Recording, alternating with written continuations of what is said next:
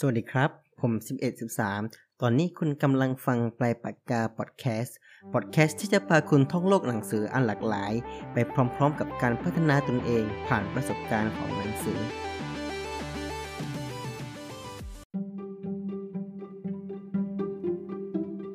เมื่อเด็กถามว่าทำไม เราควรตอบอย่างไรดี สวัสดีครับ กลับมาพบกันอีกครั้งนะครับ ก่อนที่ผมจะเล่าเรื่องต่างๆ หลังจากนี้เนี่ย ผมจะลองให้คุณผู้ฟังทุกคนเนี่ยเปรียบเทียบ 2 ประโยคต่อไปนี้ดูนะครับ คนแรกนะครับผมจะสมมุติว่าเป็น A ก็แล้วกันนะครับ เขาถามพ่อว่าพ่อครับพ่อครับทำไมท้องฟ้าถึงเป็นสีฟ้า แล้วก็คนที่สองนะครับผมจะสมมุติว่าเป็น B ก็แล้วกันนะแม่คะแม่คะทำไมต้องเรียนหนังสือด้วยคะในสมัยเด็กๆ เนี่ยเราก็น่าจะเคยตั้งคำถามทางนองนี้กับใครบางคนนะครับ หรือตอนที่เราเป็นผู้ใหญ่เป็นพ่อแม่เป็นครูบาอาจารย์ เราก็อาจจะเคยโดนลูกหรือเด็กถามแบบนี้ก็เป็นได้นะครับ เด็กก็น่าจะเข้าใจว่าคำถามสองข้อนี้เนี่ยมีคำตอบที่ถูกต้องแน่นอนนะครับ แต่จริงๆแล้วเนี่ย A คือคำถามเกี่ยวกับข้อเท็จจริงที่สามารถอธิบายได้ในเชิงฟิสิกส์นะครับ ในขณะที่ B เนี่ยเป็นคำถามที่ไม่มีคำตอบ จริงๆแล้วเนี่ยมันก็ไม่เชิงว่าไม่มีคำตอบหรอกนะครับ เป็นเพียงแค่คำตอบนั้นน่ะมีมากมายนับไม่ถ้วนจนเราเนี่ยไม่สามารถสรุปเป็นคำตอบเดียวได้นะครับ ก็คือว่าคำตอบเนี่ยจะแตกต่างกันไปขึ้นอยู่กับอายุ และก็สภาพแวดล้อมของตัวผู้ตอบนั่นเองนะครับ เด็กเนี่ยมักจะถามพ่อแม่หรือผู้ใหญ่เกี่ยวกับสิ่งที่ตัวเองไม่รู้ นั่นคือความอยากรู้ความอยากเห็นที่แสดงให้เห็นถึงความฉลาดของเด็กนั่นเองนะครับ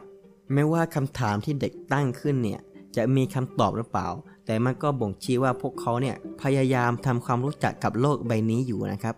เมื่อเราลองมองจากมุมมองของพ่อแม่หรือผู้ใหญ่แล้วเนี่ยคำถามของเด็กไม่ใช่สิ่งที่สามารถตอบได้ง่าย ๆ เลยนะอะอย่างพวกคำถามที่ว่าทำไมท้องฟ้าถึงเป็นสีฟ้าพ่อแม่บางคนเนี่ยก็อาจจะตอบในทันทีไม่ได้เหมือนกันนะครับ หรือผมเองเนี่ยบางทีก็ตอบไม่ได้เหมือนกัน บางครั้งเนี่ยหากเราไม่รู้คำตอบ หรือยุ่งจนขี้เกียจคิดหาคำตอบเนี่ย เราก็คงตอบแบบขอไปทีว่า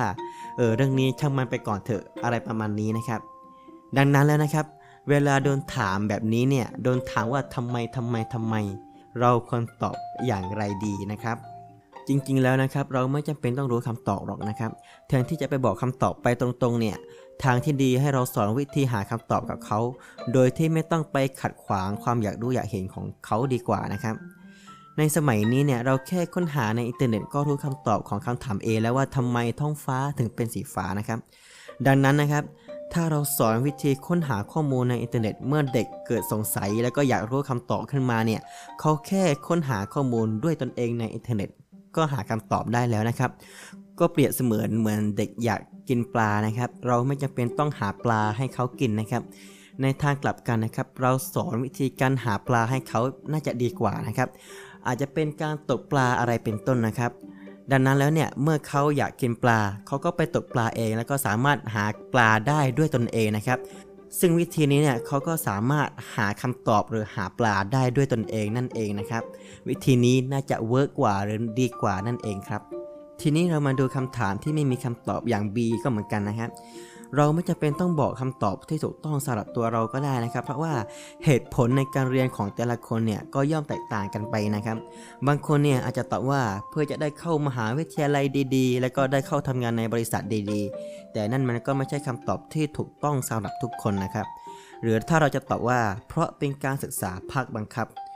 ก็ไม่ถูกต้องเสียทีเดียวนะครับ เพราะว่าการเรียนเนี่ยมันไม่ได้หมายถึงการเข้าเรียนในโรงเรียนเท่านั้นนะครับ ยุคนี้เนี่ยแม้จะไม่ไปโรงเรียนก็สามารถเรียนด้วยตนเองได้เช่นกันนะครับ ดูอย่างนักคณิตศาสตร์ชาวอินเดียที่ชื่อศรีนิวาสะรามานุจันก็ได้นะครับ เขาสามารถค้นพบทฤษฎีสร้างความตกตะลึงให้กับผู้คนจำนวนมาก จากการศึกษาค้นคว้าด้วยตนเองนะครับ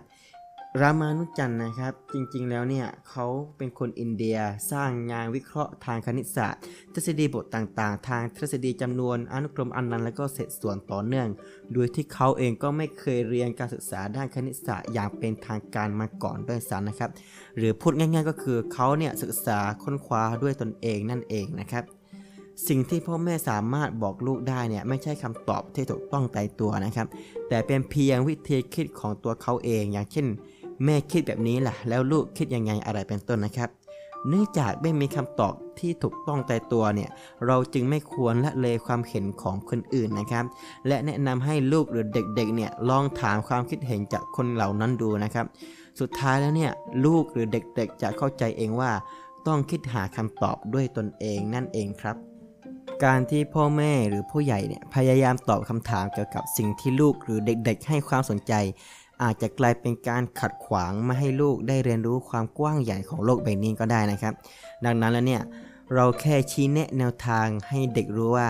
ทางนั้นน่าจะมีสิ่งที่เด็กกำลังตามหาอยู่ก็ได้ก็เพียงพอแล้วนั่นเองนะครับสำหรับ EP นี้ก็ประมาณนี้นะครับ ถ้าคุณผู้ฟังคนไหนคิดว่า EP นี้มีประโยชน์แล้วก็มีสาระ